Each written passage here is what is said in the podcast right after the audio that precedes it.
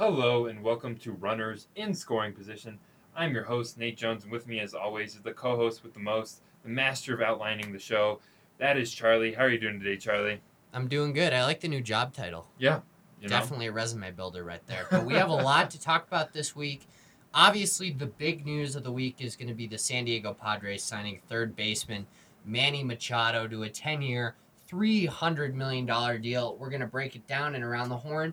And then after the break, we're going to talk about winners and losers of the Manny Machado deal. There are some obvious winners, obvious losers, but then there's some underlying winners and losers. We're going to go over the NL Central standings. Nate and I have been doing this for the past couple weeks. We've been going over the NL standings. And then I believe in two weeks, we'll start going over the AL, as next week we'll be in New York. So that's going to be really fun. And then we're also going to talk about a new segment uh, we're going to do Whoa, and then we're going to do What Ifs. And we're also going to have a featured in person interview from Johnny B at the end of the show. It's going to be fantastic. I would definitely tune in for that. Nate, since I usually start off, why don't we mix it up this week?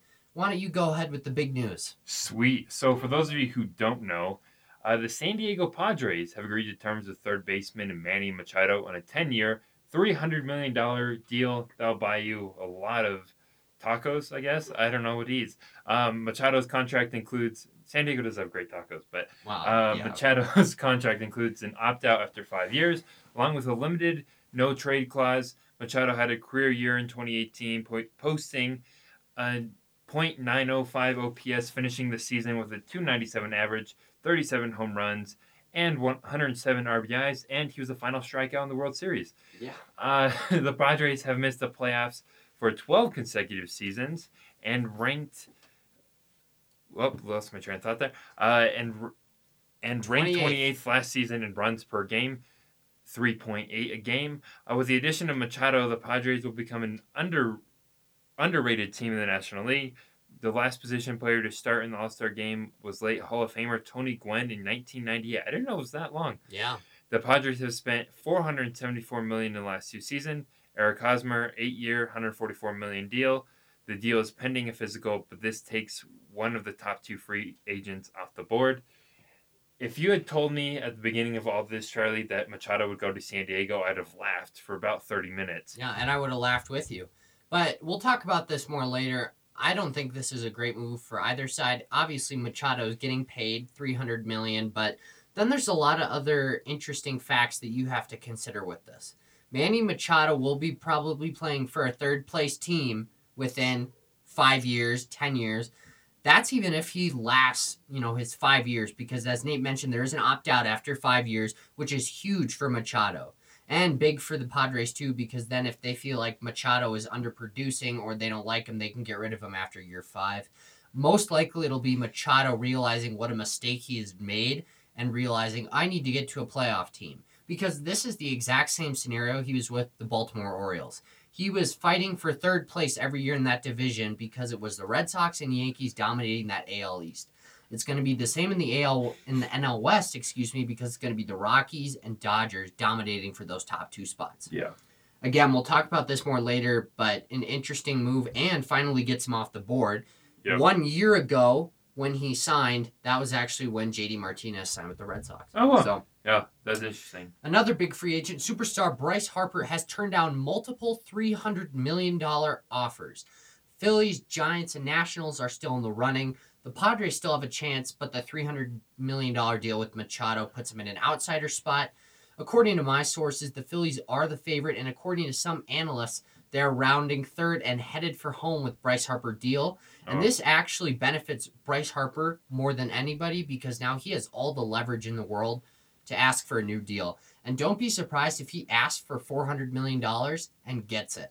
Because when you see Machado getting $300 million, then Bryce Harper is going to say, Well, I can do this for your town. I can do this. And he has all the marketability markability of a superstar in yeah. Major League Baseball. And he could definitely get 400 million if asked. Yeah, I think this really changes a lot for baseball, Manny Machado's deal, money wise. A lot of players who are much better than Machado are going to be able to ask for that and Mike Trout expect it. Mike Trout, no Nolan Arenado of the Colorado Rockies is a much better infielder in my opinion than Machado is. He's been he's a perennial Gold Glover. he's a free agent after this year. The Rockies probably won't be able to offer him this, but some team will. If he says, "Hey, I want 400 million, 300 million," some team's going to be like, "Yes, please. Here you go. Here's our money." Do you think Mike Trout could command or ask for $500 million in the free agency market? And do you think he could get it? If Bryce Harper gets, let's say he doesn't get 400 million, but he gets 350 million for 10 Yeah. years. That's 35 a year. Bryce Harper, you know, doesn't have as many accolades as Mike Trout, but as we mentioned, he's more marketable because he does, you know, some more exciting things. But Mike Trout, consistent performer. I believe, you know, he's been to multiple All Star games he could get five hundred million dollars. That's not unrealistic. Yeah, no, I think he he can.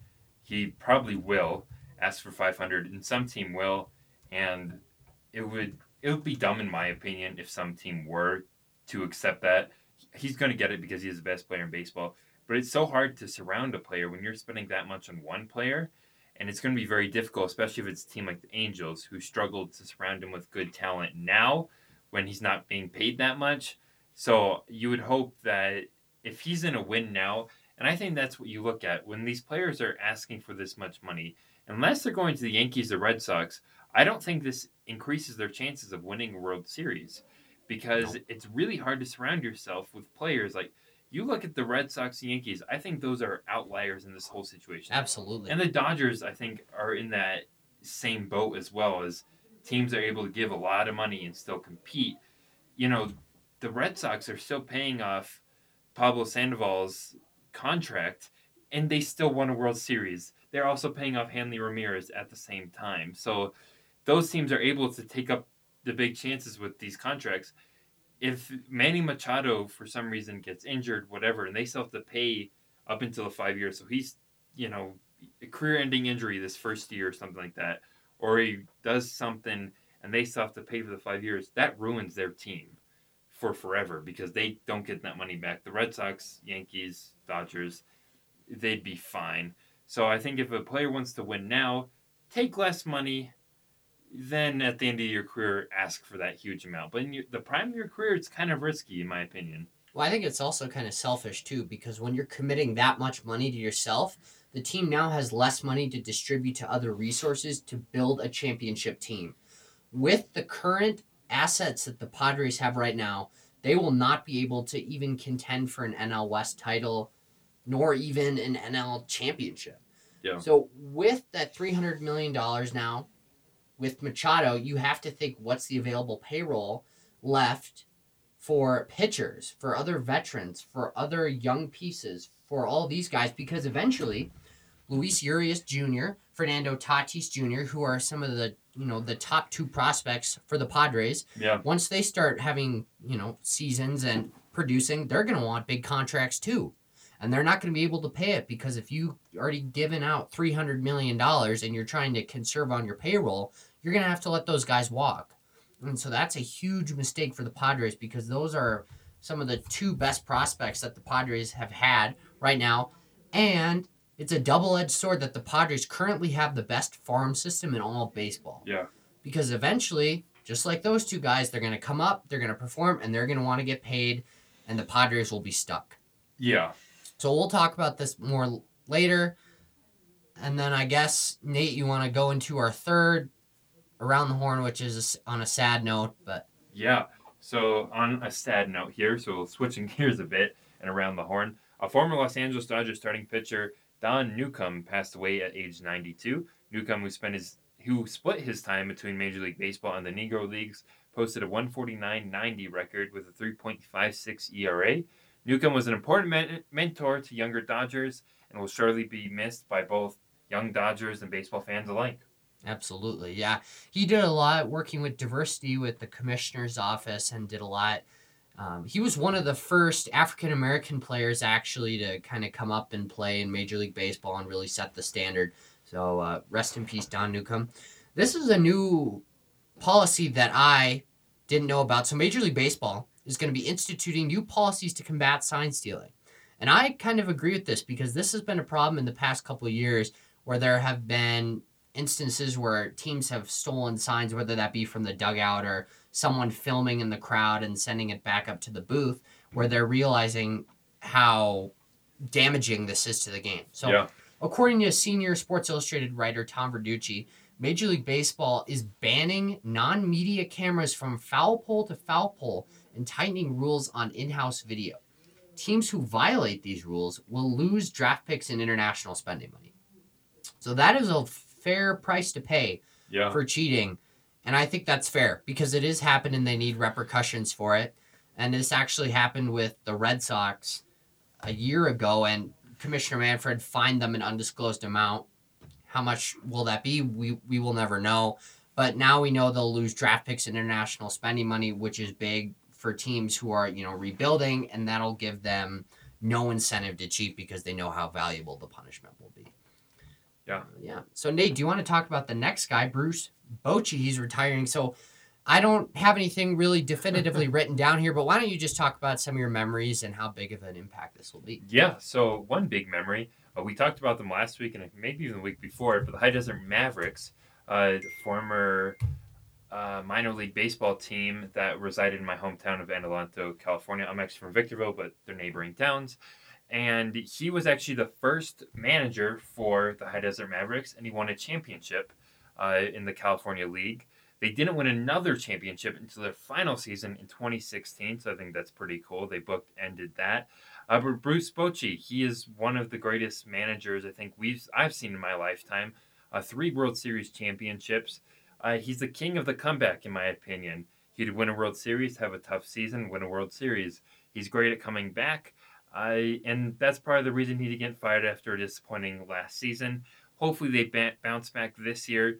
He's a very talented manager. He's great at working with his players, and I feel like he gets the most out of their players. Look at Pablo Sandoval. Without Bruce Bochy, he wasn't very good. Maybe it was Bruce Bochy the whole time. He'll be missed in baseball. I think it's kind of a great time for him to retire. He has three rings. He doesn't really need much more. He has a memory of winning with the High Desert Mavericks. So what else could a man want? Absolutely. Fun fact about Bruce Bochy, he is just one of eight major leaguers to be born in France. I had no idea he was born in France. Fun Oh. fact. So, uh, being born in France, he was the first foreign born manager to reach the World Series in 1998 and the first European born manager to win the World Series in 2010. And he is the only manager in Major League history to win at least 900 games with two different teams. And that I did not know because he did coach for the Padres from 1995 to 2006. Wow. And then from 2007 to 2019, he was a manager for them as well. Wow. Minor leagues, he did have a little bit of a playing career. He played with the Houston Astros from 1978 to 1980, the Mets for one year in 1982, and then the Padres in 1983 to 1987. As Nate said, three time World Series champion, and was the NL Manager of the Year in 1996. Speaking of retirements, this will be our last one before we head to break. New York Yankees lefty CC Sabathia is retiring. And this was quite the career for CC Sabathia. And if you guys, some of our earlier listeners, we had on former teammate of his, Matt LaPorta, for an interview, and that was fun to be able to talk to him. But CC Sabathia will be retiring, six-time All-Star, 2009 World Series champion, won the AL Cy Young Award in 2007, ALCS MVP in 2009, and the two-time MLB wins leader in 2009 and 2010. CC Sabathia, you know, signed a seven-year deal with the Yankees and for 161 million dollars. At that time, it was the largest contract ever signed by a pitcher, and he led the MLB in wins 2009, 2010, as I mentioned earlier, and he won the Warren Spahn Award three times. And as of February 2019, Sabathia is an all-time American League leader in strikeouts and is the active major league leader in innings pitched and strikeouts. Very cool. As a Red Sox fan, it's happy to see when I'm happy when a Yankee retires. Uh, but he will be missed, and he's a great Indian, and then he was a Brewer for a little bit as well. Um, he's had a great baseball career, and yeah, it would be sad to see him go. It's always sad to see the greats go, but he's probably a Hall of Famer, just waiting for his time. Absolutely. So we're going to take a break. When we come back, we are going to break down the winners and losers of the Manny Machado deal, and I'll give you a hint. One of them is a winner and a loser. So we'll be right back. Runners in scoring position. This is Nate and Charlie. Hello, and we are back. We are the hosts of the Two Minute uh, runners in scoring position here on UCCS Radio. What a shame. I was on a What a streak. shame. we were like two weeks or three weeks straight of me not saying two minute drill. The funny thing is, it does not go vice versa. It's only for this one. Maybe it's because I did the two minute drill longer. Anyways, we're runners in scoring position. We're talking your baseball news. We know you love to hear about baseball, so that's why you're here. Uh, if you're listening to us on iTunes, Spotify, Google Play, we're also on YouTube now. We're all over the place. Uh, make sure if you get a chance to rate us five stars. It really helps us and it helps people find us. And you're listening to us on the radio, hey, thanks for listening. That's awesome. All right, so we're going to talk about the winners and losers of the Manny Machado deal. We kind of covered different parts of this in Around the Horn because they all kind of connected in some way or the other to Manny Machado. And I think he likes that he is the news cycle for this week. He does seem like one of those guys that loves to hear himself. And that's why Bryce Harper won't announce until later this week, I believe. I uh, Charlie posted on her Twitter account. I do think Bryce Harper was really close, and I think he would have announced before Machado, but Machado rushed in with the news, and that's why we haven't gotten an And the big thing him. is, Nate and I being big J's, big journalists, we are the first to report the stories, but we also are the first to report when some some information may not be right. I'm not saying the information I put out there with 100% guarantee is incorrect, but I'm just saying it might not be right right away. So just, you know, be careful. We are the leading Colorado Springs breaking news sports affiliate. So that is something to keep in mind. But obviously, there are winners and losers of Manny Machado's deal. And every free agency deal from the beginning of time, there were winners and losers. So, Nate, why don't you talk about the first winner and then we'll kind of break it down from there? Well, we're talking about dollar dollar bills, yo, and that's why Manny Machado was a big winner here. Machado clearly won this deal, getting his requested three hundred million dollars. Even though most teams probably didn't value him around that after what he showed us last year in the postseason, and just different rumors and things like that. And so, even though spring training is already a week underway, it shows that if you're a superstar of Machado's caliber, you can still get a deal you want, even though it's extremely late. And I think it's also a reason why he may have gotten his $300 million. Team kind of wants you around all of spring training. It's great to evaluate how you react with Mesh other with teammates, players. mesh, lineups. Spring training is such a great time for teams to play around. You're seeing it with pitchers. Pitchers try out new pitches all of spring training. If it doesn't work in spring training, you don't bring it into the regular season. And so Machado, you know, requesting 300 million, a lot of teams didn't value him at that. They were trying to work him down a little bit, either in years, different um, things like that. But he got his $300 million. And I think it's because he pushed it all the way into spring training. He does not get that before spring training, in my opinion. But he got the money he wanted. He also gets to live in a beautiful place. I don't know if you can beat much more than that. Going from Baltimore to Los Angeles to San Diego, he's really gone from great places to great places. So, pretty good for Machado there. And yeah, so another winner, we'll go right down to the next winner here, is the Cleveland Indians. And if you follow us on Instagram, you already know why uh, we picked them as a winner. You don't know why, but you know we picked them as a winner. Uh, the Indians are underlying winners here. Uh, by Machado not signing with the White Sox, the Indians are clear favorites in the AL Central, with no teams close enough to compete with them, making them poised to make a strong run for the American League pennant. Charlie and I kind of talked about this off the air, but we kind of thought White Sox are a much better team to win the World Series if Machado goes to them instead of the Padres. But we also talked about why he might not have. What are some of your theories why he didn't go to the Indians, even though uh, go to the White Sox, not the Indians, when they have a much better chance of winning? I think it's just money. Really, I think it's money because the White Sox ownership group could have could not have offered Manny Machado three hundred million dollars the way their current payroll is structured. The Padres could have, and that's the reason why he did not go to the White Sox. Plain and simple. If I were Manny Machado, I would have picked the White Sox, no doubt about it. Because here's how I was explaining it to Nate off the air. In order to be a successful Major League Baseball team, you need to have in a correct balance of young talent and veteran talent. The Padres have a lot of young talent right now. However, the White Sox have both veteran talent and young talent to mix together in order to become a competent team. Now, Manny Machado was offered an eight-year, 240 to 250 million dollar deal by the White Sox. he could have earned up to $320 million with incentives. If you do the math on that, if Manny Machado earned $320 million over eight years, he would be making $40 million a year, which is 10 more 10 more million that you would be making with the Padres, plus you wouldn't have to commit to those two years. Yeah. Now, if the White Sox offered an opt-out deal in their contract, I would not be surprised if Manny Machado Manny Machado thought about it and picked the White Sox. Because I feel like he wants that opt-out because he doesn't want to be stuck with a losing team like he was stuck with Baltimore for all that time wasting playoff talent. Yep. The Indians the reason why they're the winners is because by Machado not signing with the White Sox, they don't have any competition in the AL Central. They are perfect and poised to win the AL Central now because the White Sox don't have those pieces. You know, you have Michael Kopech's going to be out all of this year. Eloy Jimenez might not be up until mid-April due to the arbitration rules. Hmm. And you have some young pieces and some older pieces ready to compete. But by the time Machado turns 27 next year, the White Sox would have enough pieces ready to even dominate the AL Central, if not the AL pennant, because Kopech's going to be back. You have young prospects such as Dylan Cease and Luis Alexander Basabe, who would be ready to come up and compete. But right now, they're just not ready. So this year would kind of be a wash with Machado. But then next year, you would have the pieces ready to compete. Players would be coming back off of injury, and you'd be ready.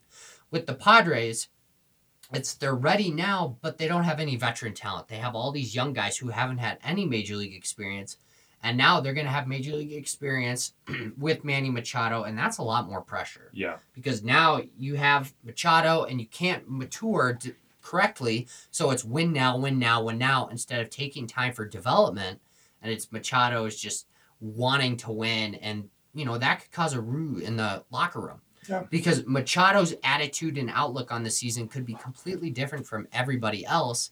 And it's unrealistic to think that the Padres are going to win now. It will take time. And even with the pieces they have now, they won't win. Yeah. They need more pieces. And that's the thing with committing $300 million to this. You are putting yourself in a hole because you're putting all that money to Machado and you're not putting it towards anything else. So not to get off track, but the winner here, Cleveland Indians, strong AL Central favorite now. They don't have any other teams to compete with. Yeah. And Nate, why don't you talk about the third one before we go to the losers? Yeah, so the third and final winner is baseball in San Diego. Uh, obviously, if you are a football fan, you know the Chargers are no longer in San Diego, so there's no really professional sports, like good professional sports in San Diego, and baseball in San Diego is now back thanks to Machado. I think it will really get people engaged in baseball in San Diego once again. Uh, the signing of Machado and the re- rejuvenation of baseball is back in San Diego, making fans more likely to attend games at beautiful Petco Park. It's a great ballpark. You've never been. It's huge. It's very fun to go. I sat in the all-you-can-eat section last time I was there. It's a great experience. Um, it also helps revitalize the youth population, make, making baseball in San Diego enjoyable. I know I have a friend Justin who lives in San Diego, and he asked us a question on the show a couple weeks ago, um, asking if the Padres are going to be good anytime soon. This definitely helps, and it pushes up that time frame we gave you last time just a little bit. Uh, we'll see what Machado brings to San Diego, and hopefully, you know, we see more bodies in those seats because if you've ever watched a highlight of a Padres game, it's a pretty empty stadium, and it's a pretty big one, as I mentioned earlier. So hopefully, Machado brings those people back to the stadiums and hopefully, you know, all those sad Charger fans, they have something to get excited about. They've of the be- better players in baseball on their team in their city, so that'll be exciting. That's right. So now, obviously, to every trade, they're winners and losers. So we'll cover the losers here. The one, the one loser we talked, we teased at the break, a winner and a loser. Manny Machado is a loser in this deal. He made three hundred million dollars. Good for him. However, he will be playing three to five years on a team that will likely peak at third place in a strong NL West division. For me, good luck seeing the playoffs because this is the same scenario you had with the Orioles. And we talked about this before. It's the Yankees and Red Sox competing for those top two spots in the AL East, and it's going to be the same in the NL West with the Rockies and Dodgers competing for those top two spots. So, my opinion, Manny Machado is a loser in this deal. Nate, what do you think about Manny Machado being a loser? even though he made that three hundred million dollars. I think what we mentioned earlier when we were talking about the Cleveland Indians and how they were winners because he didn't go to the White Sox. I think that's the biggest thing there is obviously we saw with his effort in the playoffs and the interview he had about his effort and different things like that. I think it's clear he doesn't necessarily want to win. I think he wants to make a lot of money. And that's what we saw with this deal. And it makes him a loser mainly because it makes him less enticing to those other teams. They're going to give you a lot of money. You look at David Price because they think that you can get them a World Series championship. They think they can you can get them to the next level. Obviously the Padres took a bet with this because they don't know if he's really into winning. But that's also a win for them as well because they can give him all this money and if they don't win, he might stay in San Diego if both sides agree to it after 5 years because eh, I'm making a lot of money and I'm playing baseball. Like that's about it for him. So we'll see what happens in these next five years. But he has a minimum of five years in San Diego, and he's going to be making a lot of money doing that. That's a losing situation because he's never going to be near an NL West title in my in our Mm-mm. predictions. Unless something major happens with the Dodgers and Rockies rosters as they are now, the Dodgers is only going to get better. They acquired some prospects in the Puig Yep. deal. The Rockies might stumble a little bit if Nolan Arenado decides to leave after next year. I don't see him drastically dropping to third place though, and the Padres doing exceedingly well. I guess we'll see. I mean, that's the thing with baseball. Manny Machado does have an opt out after year five. It doesn't mean he'll stay five years. He could stay two or three. Yeah. Pod the Padres management would not be happy with that. I don't think anybody in the Padres organization would be happy with that. But it's Manny Machado. You never know what you're gonna get, right? so we'll see. Yeah. Another loser in this Chicago White Sox. I can't stress this enough. The White Sox had it in the bag, completely had it in the bag, and I personally think they blew it. With the White Sox, with Machado, the White Sox could have been contending every year. Unlike the Padres, they have a strong veteran presence to couple with the plethora of young prospects ready to immediately contribute. So, to kind of retract what I said earlier, the White Sox offered eight years and 250 million. And if you added, I would say two years, 50 million to that, Machado would be rocking the White Sox pinstripes come opening day. Now, I know it's the same offer as the Padres gave him, but as a baseball player and from a baseball standpoint, you would have to think that Chicago would be the more attractive option. You know, Chicago is a larger market than San Diego. There's going to be more attention, even though they're the White Sox, just on Chicago baseball in general. Plus, you have the pieces ready to compete, and you are in a weaker American League division statistically. I mean, the NL West is probably one of the stronger divisions in the National League, and you'll be fighting for a third place spot every year. So, I, I know the White Sox management was completely surprised by this. and I can't blame them because if I were Machado, I would be in Chicago right now. Yeah. Nate, what do you think about this if you were Machado? What would you Yeah. I think the White Sox really think that they had Machado in the bag. I remember over winter break there was like there was a picture of Machado rocking a White Sox hat.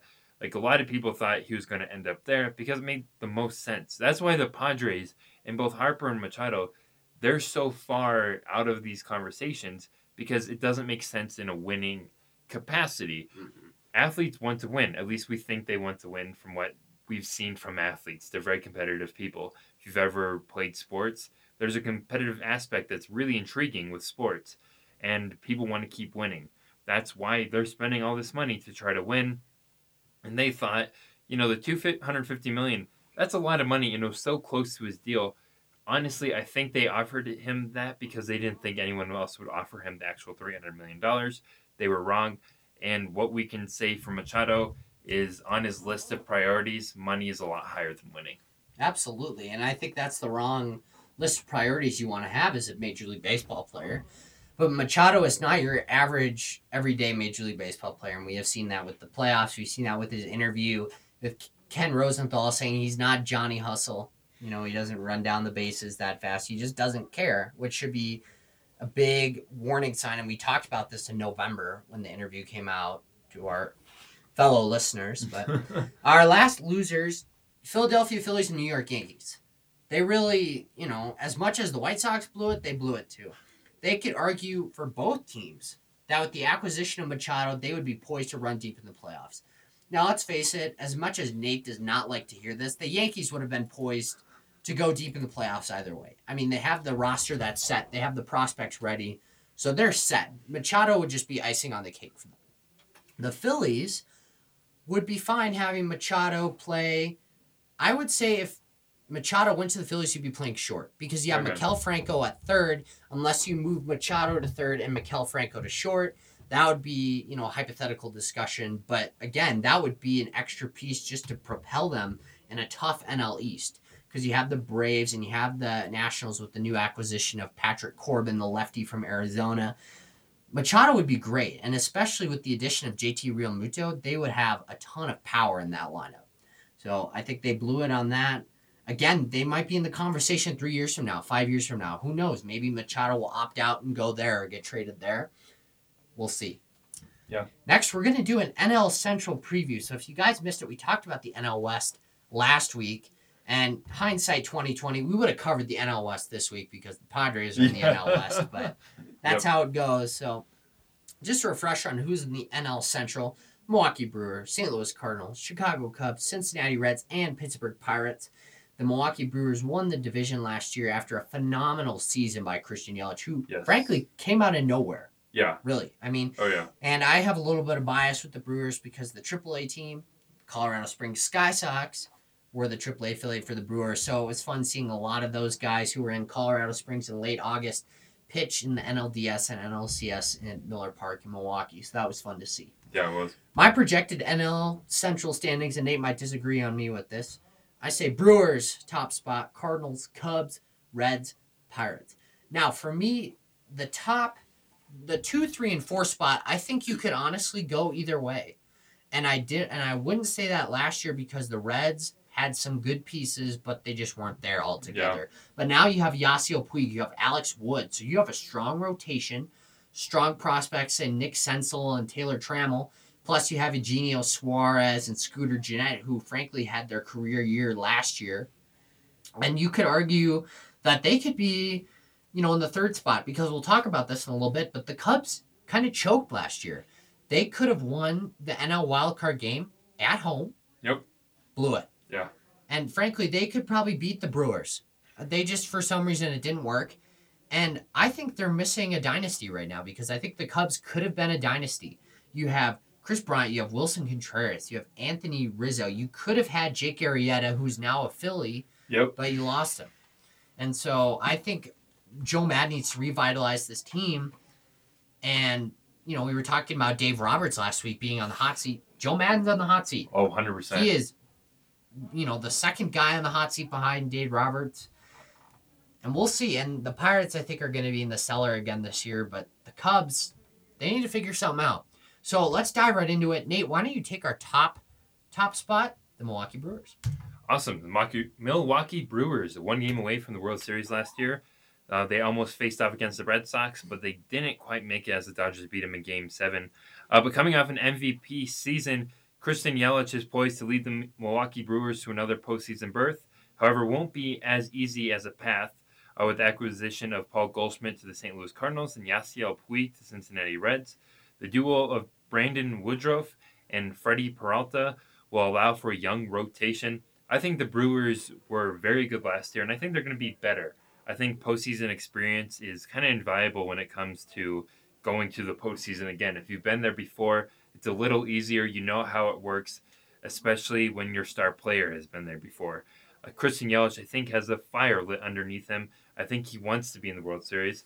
And I think if they look at it, they think they might have been a better matchup against the Red Sox than the Dodgers were. The Dodgers got their butts handed to them in a lot of ways. And I think the Milwaukee Brewers kind of watched that series and be like, hey, I think we could have competed a little better against this team and made it a better World Series. I don't know if they thought they could have beat the Red Sox because the Red Sox arguably were the best, te- best team last season from beginning to end. So it's a little tough to beat a team like that. But the Brewers are looking to head to the World Series this year. As I said earlier, it's going to be a little tougher than years past, but I think they have the talent. And when you have a star player like Christian Yelich, it's really hard to beat you, especially when it comes to the eighth, ninth innings. And it's unlikely that Christian Yelich will repeat his season that he had last year. I mean, that was probably one of the statistically best seasons we've seen in a 100%. while. Yeah. Not saying, you know, Christian Yelich will have a good season again this year. He'll contend, he'll be able to compete for a gold glove, but that outfield is set. Plus the pitching duo, Brandon Woodruff, Freddie Peralta. I saw Peralta pitch here in Colorado Springs, and let me tell you, I'm, the Brewers are lucky to have him. I mean, he Yeah. had electric stuff. He wasn't throwing very hard, but his stuff was electric. His two seamer moved all over the place, change up, an electric slider. And Brandon Woodruff, frankly, game one starter, and he just casually threw 98. Just casually. I Yeah. wish I could casually throw 98. Oh, That's yeah. a different story, though. But, uh, good. And so we'll talk about the St. Louis Cardinals now. So when I was making this last night, originally I did Cubs, then Cardinals. okay. But then the more I thought about it, I bumped the Cardinals up. And right. so 86 and 76 this year, which I think is a respectable record. Yeah. With the acquisition of Paul Goldschmidt, that is huge for them now because they have their first base slot filled and they can move Harrison Bader to the outfield because he was playing first. Yep. So now you're going to have Paul Goldschmidt, and you kept Jack Flaherty in that deal, which was huge because Jack Flaherty is a young righty for the Cardinals, and he just signed an extension. But that could have easily been a trade piece for the Diamondbacks. Getting rid of Jack Flaherty would have been a deal breaker, I believe, for the Cardinals. Losing Luke Weaver and Carson Kelly, who would likely, you know, take over Yadier Molina's spot as catcher when he retires, that hurts too. But Goldschmidt outweighs that, and they can draft another catcher. And pitching is stacked, frankly, in the minor leagues. They have Dakota Hudson, just to name one, and they, you know, Alex Reyes, who's already up in St. Louis, but they have enough pitching. So I put them at the two spot because, frankly, I think the Cardinals are going to bounce back. Last year wasn't a great year for the Cardinals. They didn't do too hot, and frankly, all the teams besides the Brewers didn't do too hot last year. You know, usually you have a tight race for that first and second spot, and Yeah. just it didn't happen. So we'll see. Uh, I Cardinals second spot, but I think you could also mix it with the Cubs. Speaking of the Cubs, Nate, why don't you take us away with that preview? Yeah, so the Chicago Cubs, and this is one team. Sometimes you look at teams in the preseason, and they could either be a World Series team or a team that is at the bottom of their division. And sometimes you have teams that could honestly do both if some things happen. And as we talked about Joe Maddon being on the hot seat for the Chicago Cubs, I think this is part of the reason why they'll either be really great and they could even compete with the Brewers for the number one spot, or they could be at the bottom and the Pittsburgh Pirates could finish above them. And I think that's something that why his third place ranking is kind of perfect for this team because honestly, they are in the middle when you look at them in a lot of ways. And I think you have to look at a lot of it for Joe Maddon. They have a lot of talent, but the decisions he makes and along with how his players end up playing this season, it could be very difficult for them to compete against their teams. And like Charlie mentioned, they should have beaten the Brewers in that wild card game. No one knows why they lost that game at home. It made no sense. The game was, it, it just did not go the way it should have gone. So we'll see what ends up happening with the Chicago Cubs. But I think a lot depends on how Joe Maddon changes things up this season. What he does in spring training and the first month of the season will be big for this team. Because honestly, this team has a talent to be in the World Series. A lot of people Absolutely. kind of predicted them to be there instead of the Dodgers. They're like, oh, they're going to make a little run in these playoffs and meet the Red Sox or a different American League team in the World Series. But they didn't. And so that's a big thing coming this season. How good are they going to be?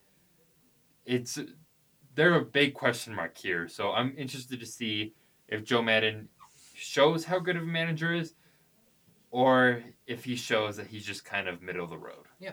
And I think Kris Bryant needs to step it up too. He only hit 13 home runs last year, and he did not perform very well. I believe he only played in 102 games, which oh, was Oh, wow. atypical from him. He was averaging 150, 160 games a year, and that 102 didn't help either. I know he had some injuries, but you need to capitalize on your opportunities, and frankly, he did not. So, Cubs, I would say, out of any team in the NL Central, maybe the National League as a whole, the Cubs are a team to watch this year because this is a make or break year. Yep. With the Cubs, Reds, they have time because trade last year, they got a new manager, so they have time to rebuild. Cardinals new pieces, so they have time. Milwaukee Brewers are still riding high. The Pirates need some more time, but Cubs, this is their time now. They need to compete, and frankly, they're not competing. So we'll go into our fourth place, Cincinnati Reds. I projected them at 79 and 83 this year, which I think is a respectable mark.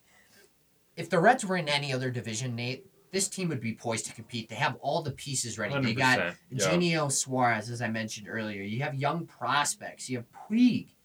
And Puig was frankly stuck in Los Angeles. You know, I don't think he fit well in Los Angeles. You know, similar to Matt Harvey in New York. Matt Yeah. Harvey didn't fit well in New York. Oh, and yeah. you saw once he went to Cincinnati, he did a lot better. And now he's in Los Angeles. It's not the Dodgers, but it's the Angels, so it's going to be a little more low key. Yep. Puig, frankly, will get a break because the Cincinnati media will not be as on him as much as the Los Angeles media will be. All eyes on the Dodgers and, you know, show Magic Showtime Johnson running the town there. So it'll be Yeah, it'll be nicer for Puig, and I think he'll do a lot better this year. I think so That's too. for sure. Uh, Nate, why don't we talk about last team and then we'll go to break. Yeah, so last team, there's nothing wrong with them. They are just in a very tough division. And you looked at this like you can look at the Rays last year in the American League East. They did nothing wrong. They were a very good team. But they were in a very tough division. The the four teams we mentioned before, I think honestly, if things go the right way, you could see them coming out of this division. The Pittsburgh Pirates are not one of those teams but they're not a bad team. Uh, Chris Archer's on the hill. They'll surprise a few fans, but not enough to shake up the standings. They're a team that you're looking at next year, the whole season. You're seeing who's in the AAA, who has a chance to be a big impact player next year, and who they can get in free agency next year. They're one of those teams you see them every once in a while, and sometimes in other sports where they're not necessarily good, but they'll beat good teams every once in a while. Especially when Chris Archer's on the hill, they'll have a really good chance of competing with the better teams in their division and in the rest of the league. And I think Pittsburgh sort of lost their identity once Andrew McCutchen left. I think that was a big part because Andrew McCutchen, once you asso- when you talked about the Pittsburgh Pirates, you associated Andrew McCutchen. And same with Gerrit Cole, Pittsburgh Pirates, Gerrit Cole, and then once he got shipped to Houston, you know that completely changed the baseball culture. That they do have some young prospects will be maybe ready this year if Pirates are struggling that bad and they need to call up reinforcements. You have shortstop Kevin Newman. You got first base Will Craig. You have some other guys who are ready to compete. But again, this is kind of like the Padres. A lot of young pieces, not a lot of old guys to balance them out. So they won't do well this year. That's frankly, I don't know what else to say besides Pirates, tough division. You know, you have four other teams that could easily go 500. I mean, I, you know, I said Reds going 79 and 83. They could easily win another two games. Yeah. I mean, frankly, all of these guys could win another two games. Yeah. So we'll see. We're gonna head to break. We're gonna debut a new segment, and folks, it's a fun segment because this guy is fun. So we'll be right back. Runners in scoring position after the break. Hello, and we are back. We are the hosts of Runners in Scoring Position. Thank you so much for waiting for us. Uh, we had to do some stretches and Absolutely. like that. Uh, so Charlie is going to introduce our new segment, The Odd Life of Trevor Bauer. Odd Life of Trevor Bauer, and we are a well-rounded podcast. So not only sports, we know about movies. So obviously, this was a play on the Odd Life of Timothy Green, which was a movie, and the Odd Life of Trevor Bauer. Because folks, if you're a baseball fan, you know that Trevor Bauer is kind of odd. Um, a couple instances where he cut his pinky on a drone right before the playoffs, and then he pitched in the playoffs and started bleeding. Um, the other point where he called his arbitration with the Indians a character assassination because the Indians didn't like that he donated to charity. And now this. And I can't make this up, and we're not making this up for content. SI published an article about Trevor Bauer's dating life. Folks, if you want to date Trevor Bauer, here are the three rules that you have to follow. One, no feelings.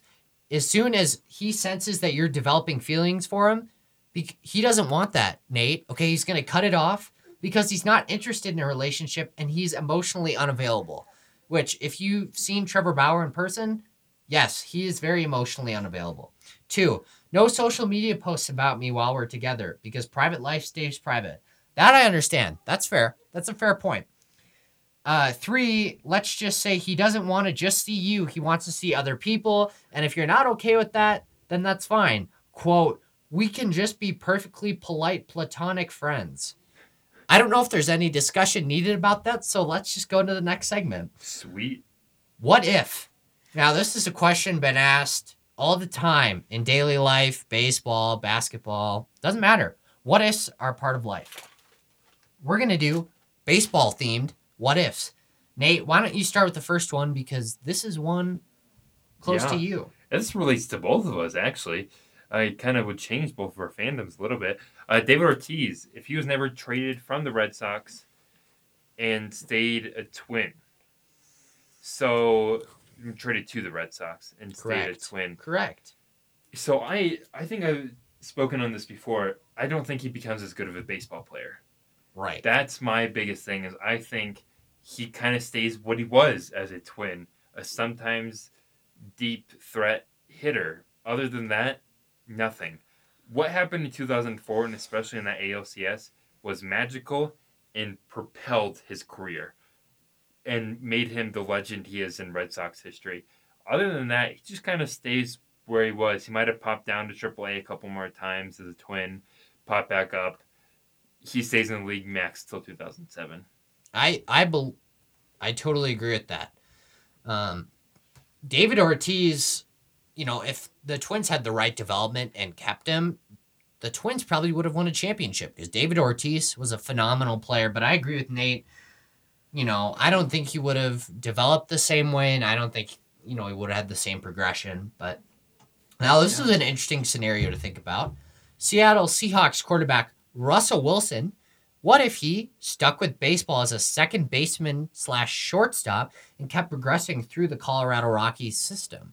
Now that's interesting because Russell Wilson, as many of you may know, uh, was drafted by the Rockies and then was traded to the Rangers and then was traded to the Yankees. So technically, the Yankees do have rights for him, and he actually is going to spring training this year just for fun. Yep. But imagine if imagine that infield if Nolan Arenado was in there, Tulo, Russell Wilson, and Todd Helton. That would be a phenomenal infield. I mean, that would be really fun to watch. And Chris Iannetta at catcher. Maybe they would have won that 2007 World Series if you know Russell Wilson was a little older and progressed through the system a little faster. But that's okay. Nate, why don't you talk about the third one? Yeah, so there's one. We're going back to football just a little bit here uh, with both Russell Wilson and Tom Brady. But quarterback Tom Brady was Montre- Montreal Expo slash Washington Nationals uh, center fielder. Uh, Tom Brady. So what if he had stayed in baseball? I never read much about him as a baseball player, so I doubt he makes it to the major leagues, and You I doubt know. it Yeah. affects much, but you never know. He's a competitor. He was a sixth round draft pick, became one of the greatest quarterbacks of all time. So obviously, he seems like the kind of person that develops his craft when no one expects him to. So he could have done really well in the minor league system, gotten to the major league, but I don't think he becomes the greatest of all time. So. Exactly. Imagine, yeah, Tom Brady as a catcher. That would be phenomenal. But then again, what about if he stuck with baseball? Patriots would not be the dynasty they are Oh, today. yeah. They would have Yeah. Drew Bledsoe as a quarterback still. Yeah. Maybe Jimmy G would be in there now, but Yeah. you know, I mean, this is the point of the segment, right? We're just thinking about what would have happened.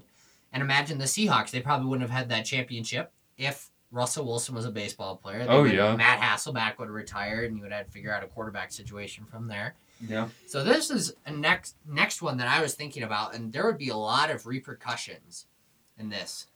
Imagine if Kirby Puckett didn't lose his eyesight in 1996. Huge. He had some sort of macular degeneration in his eye, Hmm. where he woke up and he was in off season in Phoenix. It was glaucoma, and he woke up March 28th, 1996, without vision in his right eye and was put on the disabled list for the first time in his career. He had surgeries over the next few months, and but it, the vision couldn't be restored. And he announced his retirement July 12th, 1996, at the age of 36. And he unfortunately died less than 10 years later. He died, you know, at 45th birthday. And it was sad. I mean, he had a stroke at his home in Phoenix. He underwent emergency surgery, but unfortunately it did not work. And he was in some trouble with the law. But imagine if he didn't lose that eyesight. I mean, 35 is not that old, Major League Baseball. It is the tail end of your career, but it's not that old. Yeah. So we'll see. I mean, maybe it could have been another division title, maybe even a AL, you know, American League pennant, maybe a World Series title. Yeah. We'll never know. We'll never know. So, Yeah. Nate, take the next one here. Uh, if Ted Williams never served in the military, this one it only took up a little bit of time of his playing career, so I don't think it would have been the biggest impact. But I think he could have racked up a couple more records, definitely more hits. But he is considered the best hitter of all time by some baseball experts, so I don't think it changes too much. Um, maybe the Red Sox compete in those years a little more than they would have um, without him. I, I think that's the biggest thing. Obviously, the Red Sox did not win a World Series anywhere near his time with the Red Sox, so there's really no what ifs there. And I don't think in those times they were necessarily in the talks of winning the World Series. So, but I think he would have. He would be. I would say some record books. the yeah. best hitter of all time. He is considered by some to be the best hitter, but if he didn't go into the military, he would be the best hitter of Yeah. all time. Absolutely. Next one. If there was no Steve Bartman incident in 2003, now that's something to think about because Steve Bartman obviously was known for that game Cubs Marlins. Mark Prior was on the mound, and one of the Marlins batters, who I'm blanking on right now, hit a foul ball left field. Moises Alou going over to retrieve it, retrieve it, retrieve it, about to catch it, and Steve Bartman reaches his hand out. And now it's not as big of a deal since the Cubs do have a World Series under their belt. But for a while there, it was the curse of Steve Bartman, and he had to go radio silent in Chicago. And he still is radio silent in Chicago. No one knows what he's doing, no one knows where he is. Basically, in the witness protection program. I mean, Yeah. really. And the Cubs reached out to him and asked him, Would you want to come out, you know, for the World Series parade in 2016? He just said, No way. Which I think was the right move. Yeah. I mean, really, because there are some bitter fans still from 2003 who would be upset and maybe try to harm him. Hopefully not, but that would have happened. And yeah, I mean, if there was no Steve Bartman incident in 2003, the Cubs probably would have won the World Series that year. They were poised to compete that year. You know, Mark Prior being one of the better pitchers. You know, has been considered by some to be kind of a bust for a first overall pick Yeah. but still has done pretty decently. And then, yeah, I mean, no Steve Bartman incident, no foul ball.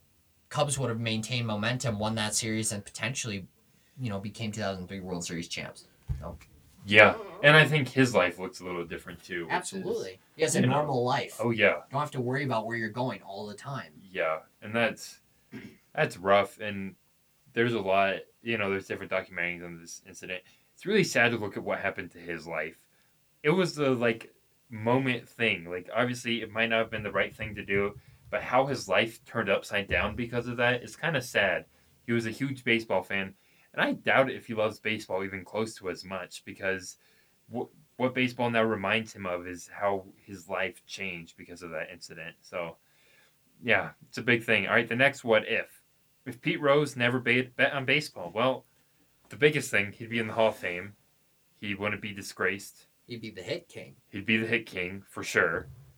Even though it's kind of weird saying just because a guy bet on baseball, there's different things like that. But he would be celebrated as well. I remember I was in Las Vegas with my family, and there's a guy selling, uh, signing trading cards, and I was like, oh, you know, I was kind of young, and I was like, who was it? Because I didn't recognize him, and it was Pete Rose, and he was charging uh, five hundred dollars um, to get if you wanted to buy a card there. It was an extra thousand dollars, so fifteen hundred dollars, um, to have a guy who's disgraced by baseball. But it was definitely an interesting moment of like, I think he'd be celebrated. He'd be at all these different events.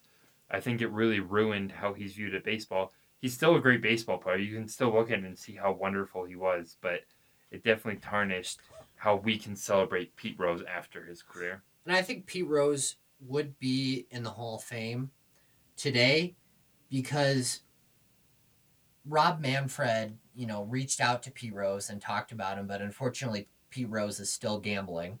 And this is it is still a problem, you know, perhaps an addiction. And and now I feel like it's unfair for Pete Rose because at the time, horrible to bet on baseball. You would never do that, especially when you're a manager and you're setting the lineups and you're you know, betting. And the rumor has it with Pete Rose is he never bet against the Reds and the Phillies. That's the rumor. However, I feel like it's unfair for Pete Rose right now because sports gambling and sports betting is all over the United States now. I mean, congressionally, it was just ruled over all the 50 states. And now it's, you know, becoming enacted and it's a huge part of professional baseball. If Pete Rose is inducted into the Hall of Fame, Nate, I think it will be posthumously because I don't feel like Manfred or whoever the new commissioner will be will want to give the satisfaction of Pete Rose getting into the Hall of Fame. As sad as that sounds, I feel like that's the only way it would go.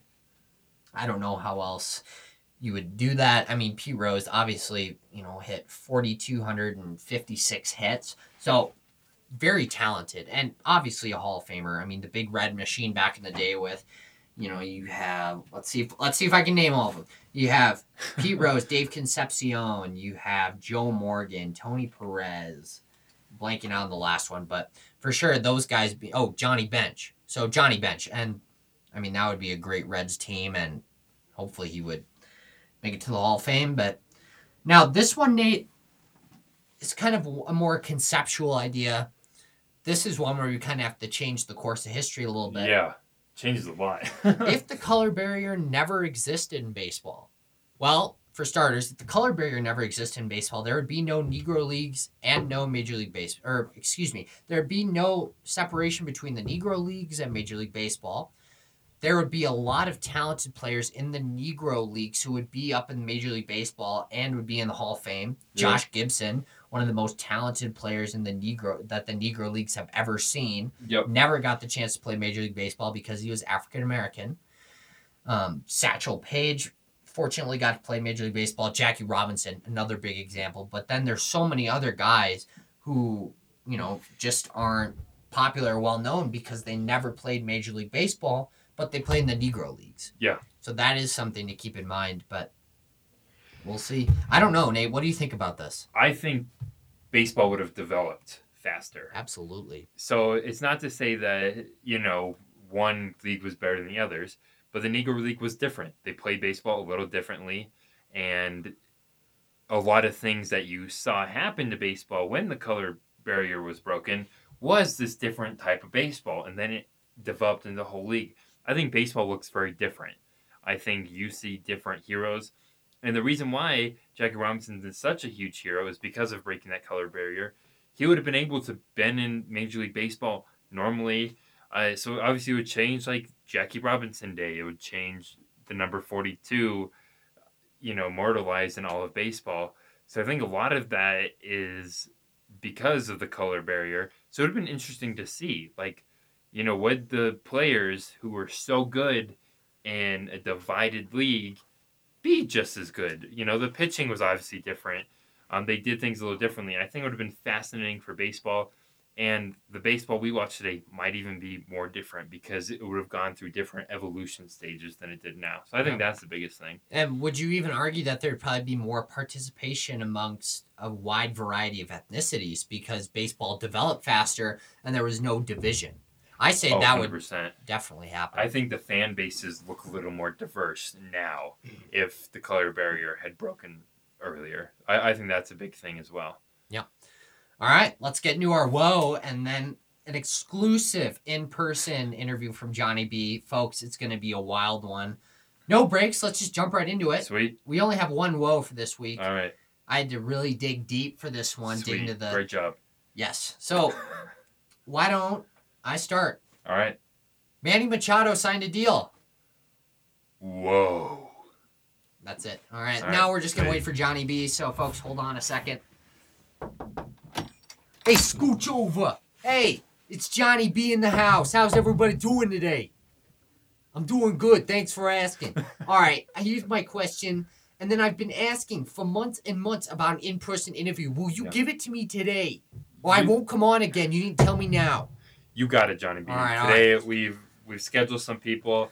You know, David Price and Alex All right, I don't supposed to be care. I don't care. Boys, it's Johnny B. I'm back. Thank you so much for all the well wishes. I was in the hospital this week. It was bad. I'm not going to tell you what happened, but it was bad. All I've been hearing this week is about this Manny Machado guy in this deal. What does he even play again? What position? I, I don't care. Well, guess what, folks? We never wanted him anyway. Yeah, he's a bum. Boo. All right. Have fun in San Diego. Playing in front of seven fans a game. That's right. I can count them on my fingers here. Seven. Seven fans. Heck, with $300 million, he could probably buy the Padres. Absolutely. Anyways, I'm over it. I am. I only cried about it for about four hours, and then that was it. I'm fine. But Bryce Harper. Bryce Harper is definitely going to sign before the weekend is over, right? I mean, that's what I think. I just kind of switched accents there. That's okay. I mean, why would anyone want to play in Philadelphia? It's just discount New York. It's discount New York, the greatest city in the world. Uncle Vito has already put two dimes down, not two nickels, two dimes on this world winning the World Series this year. I'm gonna put down five today. I went to one of those cash advance places on the corner of mm-hmm. 78th and the Bronx, Okay. and I gave him my paycheck was only twenty dollars. Yeah. And I said, put down five. And he did. So there we go. Uh, Nate, why don't you ask me? Johnny B wants to get some questions. It's an interview. I've been Yeah, hurrying a lot yeah. of great interviews. I just want to know why don't you interview me? What's been taking so long? I Uber every day from the Bronx to Colorado Springs, and I get five minutes of air, and then that's it. And no one talks about me, and it's really upsetting. Yeah. So I'll ask you a couple questions, Thank God. Johnny B. Uh, so here's my first question for you. You know, is it rough being in the worst era of Yankee baseball? Because you know they there were the great eras, but you haven't been around for all of them. And so, arguably, this is probably one of the worst eras for Yankee baseball. How does it feel that the Red Sox are a better Yeah, baseball team? I'm, I'm gonna stop you right there. Okay, I just turned 63 last Tuesday, so I've been around for all the eras. I've seen all the World Series championships. I've seen all the mistakes. Okay, my cousin, my sixth cousin, is Babe Ruth. Okay, so I have Yankee royalty in my blood. I already have 27 World Series rings on my counter. But to answer your question, it's been a little tough. You know what? There have been late nights when I've been sitting with my herbal tea and I've been crying because, frankly, Johnny B gets upset and he switches accents because I can't maintain this. Hold on.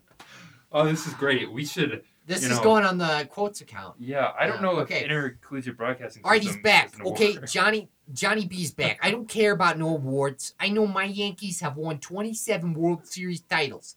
And know how I did 27? 9 times 3 is 27. Hey, That's pretty good. Ask me another question. All right. So Why don't you ask me about my life? Ask me where I'm from, how many kids, how many people I grew up with. you know, Not just gonna- the shallow details of my life. You know, uh, we you mentioned it about your paycheck only being twenty dollars. Where do you work? You know. I'm an assistant to the archaeologist at the New York Metropolitan Museum of Hey. Art. Awesome. And basically, what I do is I study all the bones and I say that looks like a leg bone and I put it in the leg bone pile, or I, that looks like an elbow, put it in the elbow bone pile. And I make sure that the intern who runs all of the archaeology parts in Metropolitan Museum of Art is able to distribute all of the bones correctly. You know, sometimes there might be a leg that's an elbow, an elbow that's a leg, but I'm Johnny B. I make mistakes all the time. And I just say, whatever, they'll fix it. And that's why I only make $20. nice. so- Awesome. So do you have a wife, kids? What's the home life let me like let me tell Johnny you. B? So I grew up in Buffalo, Buffalo, New York. Go Bills, Bills Mafia, Jim Kelly, huge fan. And I'll tell you about my home life. So I have 14 dogs and Yeah. two pet Oh. tigers, and they're all named after various World Series MVPs that the Yankees have had. Okay, one's even named Billy Martin. Ironically, Billy Martin is kind of the quieter one, and you see Billy Martin and he's screaming and he's yelling and his wig's falling off because he's super mad. But I named him and I thought about it holistically for each one of the dogs. And I thought, Yeah. oh, Derek Jeter, I think it'd be a little brash if I named it Derek Jeter the Eighth. Because Okay. then what about I'm walking on, you know, West 81st Yeah. Street with all my dogs and Derek Jeter the Eighth runs out and gets hit by a taxi cab? Then that's bad because I'll say Derek Jeter and there will be seven other dogs that will run after him. So that's bad. Uh, as far as a wife and kids, got a beautiful wife. We've been married for 45 years. I have 14 kids, same number as my dogs. I'm on to make them separate but equal. Just make sure everything was okay. There we go.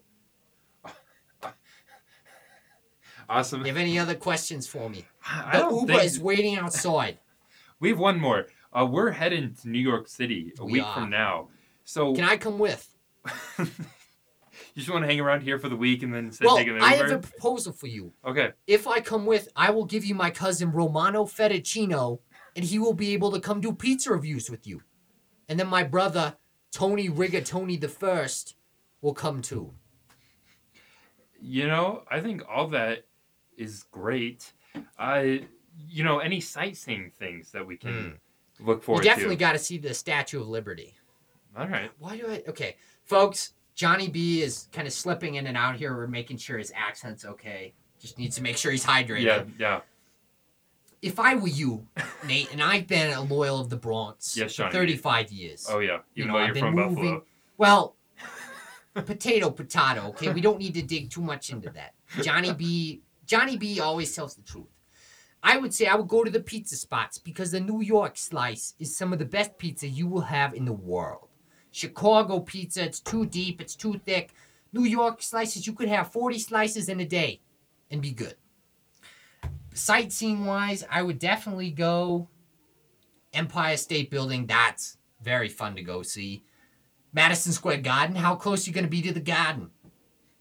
Oh, we're gonna be across the street from the garden. Eh, okay, it's a little too close. Then you gotta see something a little farther out. Make sure you get your walking boots on.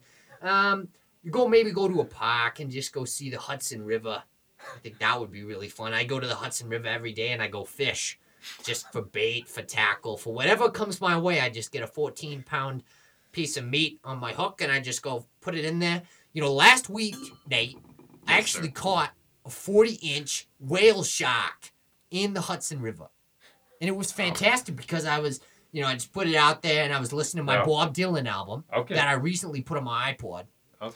And so I was putting it on there and I, and I felt this big tug. And it hurt because it hit my leg really hard. And it hurt. And so I was going, going, going. And I was like, this is a 40 pound whale shark. And so, you know, I put it on InstaFace or whatever these kids call it now. And I didn't get any likes, but I got a few comments. And the shark was really good, but of course I let it go. And I did name it Derek Jeter the ninth, if you're asking. So yeah, I that that's what I would go see. Hudson River, you could go fishing. I'll supply the angles. It's gonna be great. New York, the greatest city in the world, the Big Apple. Although I don't eat fruits, so that's a different discussion.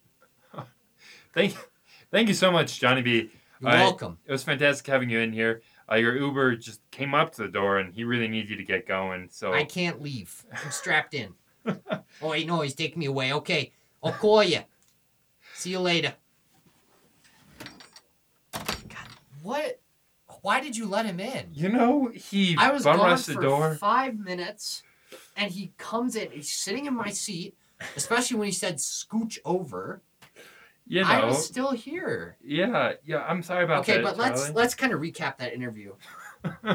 let's just think about this. So, if he lives in the Bronx, yeah, 14 dogs and 14 kids, yeah. that's a lot. That's a lot.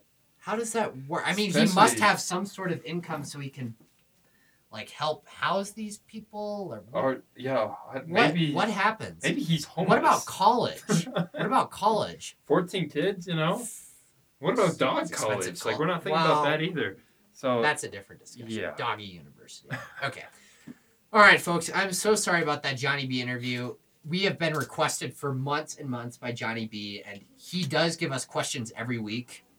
And so we just figured this would be the right way to honor him. And we'll see him out in New York, and we'll take a picture with him, and we will go to the Hudson River for Johnny B. Okay. Questions, and then we are going to wrap it up for today. Now, this came from anonymous, an anonymous Instagram account. okay, Who is your favorite co-host Ooh. and why? I'll take my answer off the air. I think we should answer it on the air. You know, Yeah, I because it's guess. anonymous. we don't know who asked the question. If my mom was listening, and I know she is, she would say Uh-huh. me because yeah, she's my mom Oh, that's and good. she likes hearing from me. So I would say if if it was Barb asking this and it wasn't, oh, she would say Charlie because Charlie is my favorite son, and which is true. I'm her favorite son. Um, if it was Nate's mom asking the question, then she, she would say pick Charlie too. Nate. Yeah. And My mom just texted me and she is listening. Thank you, mom. Love you. Appreciate all the support. But if it yes, to answer your question, if it was Nate's mom, Nate would be the favorite co-host. But I would say in impartial third party, we're both equal and we're both well liked and favorite the same. That's beautiful. Beautiful. Way, way to bring it all together. Okay, another question: Are the A's going to be good this year? Well, I think they will be pretty good. I mean, the the Astros have definitely gotten a little weaker, losing Dallas Keuchel and Charlie Morton. That's for sure. I mean, those are two big pieces that led them to their World Series run in 2017. Correa did not have a great year last year, even though he did win his arbitration case. Julio Altuve seems to be as consistent as ever, seems to be performing exceptionally. But going back to the A's, they do have some young pieces Matt Chapman, Matt Olson, Blake Treinen, um, Fernando Rodney, obviously, closer there who played with the you know Twins, D backs, and Mariners. So he has ties all over the place. But I say the A's are going to be good, Nate. I think they'll get a wild card spot. I wouldn't be surprised if they contend for the AL West. I don't think they'll win, but they'll contend. Yeah, I think they'll be pretty good. They did lose future MVP Kyler Murray uh, to the NFL. Which we, yes, yeah, That, that's how A- A's fans viewed it. I think that's how the organization viewed it. I don't think that was actually going to happen, but I think they're a little down in the dumps here. But I think they're going to have a strong year. They were pretty good last year. I think they'll be just as strong this year. Absolutely. All right, we'll get to our next point here. This is from my good friend Dan, and he asked, How long do you think Machado stays in San Diego? Over, under three and a half years. Um, I'll take I'll take the over on that. I'm actually gonna be a little optimistic. I'll say three and a half to four years. I don't think he stays below that because I think he'll still want some time to kind of test it out. I say let's give him four years. He'll probably go a year before the opt out. Probably cause a whole ruse year five. So much drama, and then they'll just trade him because they're so sick of him. Yeah, I same answer. Ditto. uh, another another question. Will Miguel Sano ever be healthy again? Ever. Now, for those of you who missed it, Miguel Sano cut the heel of his leg because he was actually celebrating his championship with the Dominican Winter League, which a lot of players of Dominican descent and a lot of players who just want good off-season experience that go down and play in the Dominican. yeah, So he was celebrating his World Series or his not his World Series title, his Dominican title, and he was up on in the parade, and one of his teammates accidentally ran into him with a metal plate or a metal grate, and he actually had 12 stitches on his heel. So he'll be out for about a week. Um, Miguel Sano has been battling a ton of injuries, and frankly, a lot of it's been due to his weight. But this season, he cut down a lot of his weight, put on some muscle, and looks good which prompted to the Thad Levine quote about hugging him and touching every muscle group in his body. And I'm not making that up, and that's what Thad Levine, our GM, said. So we'll see about that. But um, Miguel Sano eventually will be healthy. I don't know if he'll be able to play a full season. We'll see. So yeah. Nate, why not? Been kind of hogging the past couple questions. Why don't you take the last four? All right, last four. Here we go. Uh, what is your favorite MLB stadium and why? So this is an easy answer for me. Obviously, it's Fenway Park. Fenway Park. I love Fenway Park. There's just a different atmosphere. And maybe it's because I'm a Red Sox fan, but I've heard from others who are not Red Sox fans and how they feel when they walk into Fenway Park. It's so much different than every other stadium. And I got a similar feeling when I visited Wrigley Park. I think they both have that same feel of there's so much history, so much happened there, and it's just a beautiful place. I love everything about it. I haven't had a chance to sit in the monster seats during the game. I visited, you know, taking a tour of the stadium, different things like that. But it is a gorgeous stadium. I love being there. It feels like a second home. If I could get married there, I probably would. But yeah. What about you? um, my favorite Major League Baseball stadium. I'm gonna just exclude it, Nate, to the ones I've actually been to. Okay. I'm gonna say Wrigley Field. I mean, that's classic. You know, the Wrigley Town's kind of built in. I mean, if you've ever been to Wrigley Field and you know, okay, the stadium's great, but before it's renovated, it was even nicer. Uh, frankly, because of the charm and just the way you know Wrigley Field was, and still maintaining the same structure as it was hundred years ago. But then, if you look outside of Wrigley Field, there's all these really nice apartments, and I can't imagine how expensive those apartments would be. But just living in Wrigley Town and you wake up, oh, I can go to a baseball game today because my apartment's 500 feet down the road. Like that would be really fun.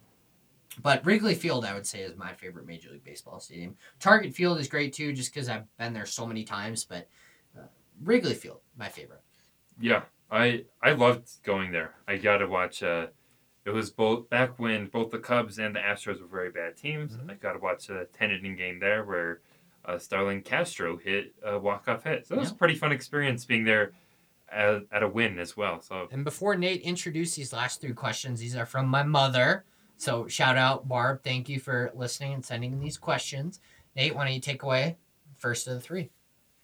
okay, uh, what do you think of the new younger Twins manager?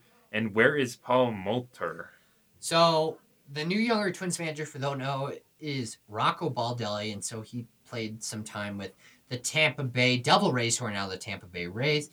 But he was a utility guy, played some outfield, played some infield. He'll be a newer analytics view. I don't think Paul Molitor was an analytic analytical thinker Yeah, because a little bit more of an old school guy with the Twins bringing in a younger new school guy, he'll be able to kind of view the statistics differently, and maybe format the lineups differently, which might result in a few more wins. yeah, I also think it helps Jason Castro's back this year. Mitch Garver did an excellent job filling the catcher role last year, so we'll have a three way t- we'll have a three way competition for the catcher's role with Jason Castro, Mitch Garver, and Willians Astudillo. So those are that's going to be tightly contested. So I think Baldelli will have pieces to compete with.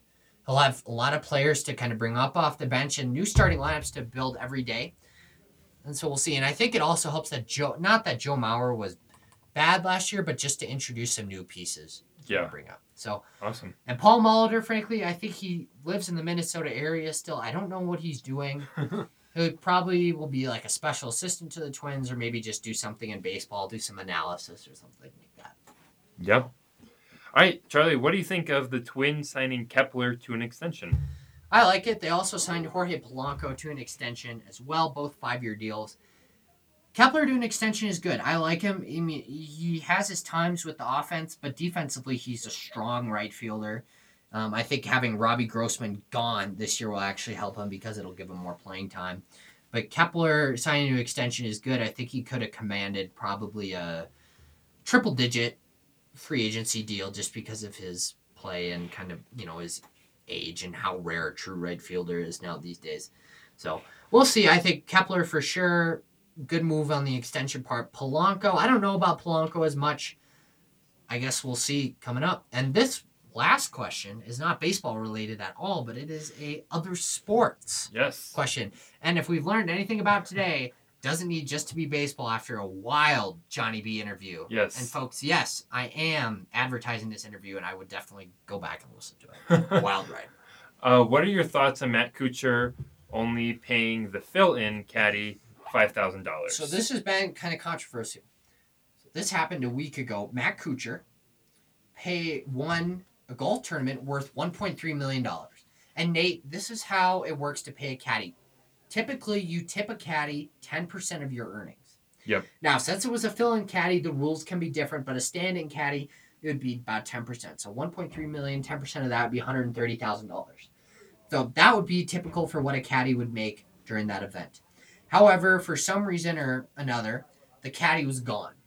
So there was a fill in caddy, and they agreed on it was like fifty thousand dollars or something like that. So Matt Kuchar won the tournament, and he only paid the caddy five thousand dollars, which I think is just unacceptable because you have one point three million dollars, and frankly. It comes off as insensitive when you only pay someone five thousand dollars after you've made one point three million dollars, and surely the $1.3 million is not the only career earnings he has made. So if he makes 50, you know, if he pays him 50 or 100,000, that's not a big deal. That can be done. yeah. Frankly, Matt Kuchar could have done better. I think this ruined his reputation and his brand as being a solid, good guy and a golfer who cares about, you know, others and frankly this just tarnished it. Even though the sys- system was resolved, this will be priceless and the bad press will be horrible. Yeah, I agree 100% with that. I think he should have done more. Even if you feel like that caddy didn't help you as much as your normal caddy. Like, do the right thing. And a lot of caddies do believe that a lot of caddies were tweeting about this and saying he's just been the nicest to me, but they've never it's worked just so out him. of character. Yeah, and it's weird. I, I don't know what exactly the thought process on all that exactly was. Uh, but yeah, we'll see. We'll see if maybe rules change because of this. I, I don't understand the benefit of that. Certainly, it sours the caddy's reputation of ever working with Matt Kuchar again. Oh, and yeah. I'm sure word spreads throughout Yep. all the caddies Oh yeah, saying, "Oh, this Matt Kuchar guy's kind of a jerk. He, he only gave Yeah. me five thousand to that guy, and yep, we'll see." I agree. All right, so that was a good show today. I Yeah. certainly say it was probably one of our wild shows, and definitely, you know, every show with us is wild because Yeah. we're just wild. And my sister just texted me and said she high fived Matt Kuchar at the Ryder Cup. So, Ooh, hey, that's a pretty good. I mean that, Yeah. yes, but we'll talk about that off the air.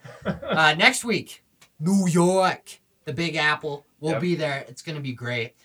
Uh, we'll probably won't have time to fill a full episode, so Nate and I will probably talk about what we want to do. Maybe we'll we'll vlog from DIA. Maybe we'll talk about Denver Airport conspiracy theories because we will have some time. Maybe we'll do something in New York, but we'll definitely be filming and or Instagram living on Friday, Saturday, Sunday. So we'll have a lot of time. If you guys missed it, we do have an Instagram now, and Nate checks the Instagram every day. And for those loyal Instagram followers, I just checked it and we have 76 followers. So we're doing pretty good. But let me plug this quick. We are at RISP UCCS, at RISP UCCS. And Nate, I'm going to make a little challenge here. All right, If we get to 100 followers by, what, what do you say would be 100 followers? We're at 76 now. What do you think? Three weeks? A month? three weeks. Okay, so let's say by March 14th, if we're at 100 followers, we'll do a giveaway. We'll give away some sort of baseball memorabilia provided by Nate and Charlie. We'll figure figure what that out, Sweet. figure what it is when it comes, but we'll just figure it out from there. Our point of our Instagram account is we give a lot of exclusive content that you won't find on the Twitter account. A lot of videos and you know in the moment things that we would be able to give you guys.